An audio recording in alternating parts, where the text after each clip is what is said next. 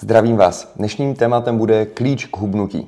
Eh, cílem je popsat, co skutečně jednoznačně potřebujete pro to, abyste hubli tělesný tuk. A upozorňuji, že neříkám, že jiné věci další nejsou důležité. Například je důležité jíst čerstvou stravu. Eh, je důležité rozložení jídel, když chcete třeba nabírat svalovou hmotu nebo z hlediska návyku ale chci to zjednodušit tak, abychom na tomto videu mohli potom stavět další informace a aby bylo naprosto zřejmé a jasné, že v případě, že dodržíte toto, tak prostě budete hubnout tělesný tuk a stejně tak, aby bylo jasné, že když toto nedodržíte, tak nebudete hubnout nikdy tělesný tuk, i když budete řešit dalších 40 věcí. First things first, tedy nejprve se zaměřujeme na priority. Už jsme si řekli v pár videích a vlastně v členské sekci jsem vám posílal e-mail s úkolem zapitu, zapisujte si každý den, co jíte a co pijete a snažte se to vážit a konkrétně zapsat. Proč? Protože já chci vás naučit vyčíslit to, když před sebou máte nějaký talíř, kolik to má vlastně té energie. Většinou nejíte až tak obrovské množství potravin, takže řekněme, pojďme si říct, že řekněme, že 20 potravin zhruba jíte týdně tak si postupně zapamatujete, tak jak víte v korunách, kolik stojí třeba ty potraviny a máte nějaký rozpočet na nákup, tak si zapamatujete i, aha, to jabko má tolik zhruba kalorií. Aha, ten sír má tolik kalorií. A podle toho, co všechno jíte. A časem si přidáváte různé další potraviny. Tak jako si občas v obchodě koupíte nějaký nový produkt a zase si zapamatujete, kolik stojí korun. A není to žádný problém, bereme to jako standard, nikomu to nevadí, nikomu to nespůsobuje psychické problémy. Stejně tak můžeme používat kalorie a jsme dospělí lidé, můžeme převzít odpovědnost za své činy a použít matematiku a fyziku základní školy, kterou jsme se naučili. To je naším cílem našeho videokurzu. Takže vlastně ten příjem bude o tom, abyste dokázali vyčíslit, co jste skutečně snědli. V videokurs 1.0 jste si vlastně ve výpočtech možná už vypočítali, kolik máte jíst kalorií, třeba bílkovin, vlákniny. Na to se soustředte. Sacharidy, tuky teď neřešte. Když budete mít stejné kalorie, a bílkoviny a budete mít více sacharidů a méně tuků nebo méně sacharidů, více tuků v obou skupinách, ti lidé zhubnou téměř totožně. Na základě těch kalorií, řekněme.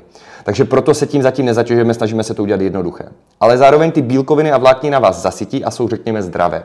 Bílkoviny jsme si říkali regenerace, sytost, vláknina zdraví, hnutí vás to jíst zeleninu, ovoce, další produkty a souvisí to s lepším trávením, lepší psychikou a tak dále. Tak to zjednodušeně. Takže víme, že ten průměr kalorií bude vyloženě diktovat to, jakým způsobem budete hubnout. Nejenom jestli zhubnete, ale i jak rychle zhubnete. A tím pádem pište si to do té aplikace a co týden vyhodnocujte. V té sekci výpočty ve videokurzu, to jsem zmínil, tak máte i tabulku Excel, kde si můžete psat každý týden, jak se vám pohly míry, kolik jste snědli průměrně těch kalorií, těch dalších živin, kolik jste nachodili průměrně kroků, kolik jste nacvičili. Čím se dostáváme k tomu, že je to příjem versus výdej. Neoddiskutovatelně prostě příjem versus výdej. A jestli mi někdo řeknete, Martinela, já hubnu, když si nepočítám kalorie, OK, ale je to náhoda a vytváříš kalorický deficit. 100% hubneš proto, že jíš méně kalorií, než jich spálíš, i když si je nepočítáš.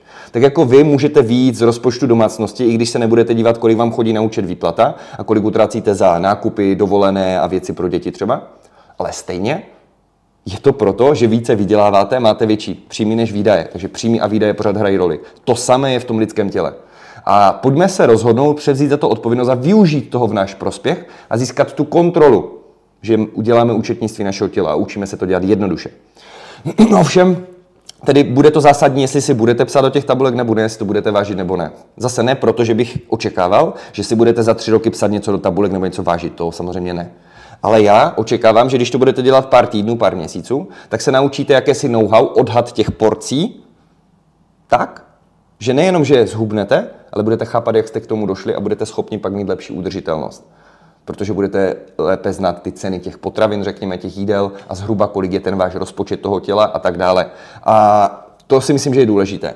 Že příjem energie jsme si řekli, že budou vlastně ty nápoje, nápoje, eh, jídla, všechno, co v podstatě sníte nebo konzumujete. Počítá se i cukr do kafe, i mléko do kafe, i smetana do kafe, počítá se i slazené nápoje, počítá se všechno. To, že vy to nebudete počítat, OK, ale upozorňuji, že se to počítá a já bych doporučil aspoň po omezenou dobu všechno zohledňovat přesně. Je to z jednoho prostého důvodu. Dost klientů nebo klientek mi řekne po tom týdnu, ty Marťu, já jsem netušila, kolik ty moje kávy za den nazbírají kalorií, já jsem myslela, že to nemá nic. A přitom, když si tam dám to salko, dám si tam ten cukr, tak to je třeba 200-300 kalorií na den. Tak proto jsem nehubla.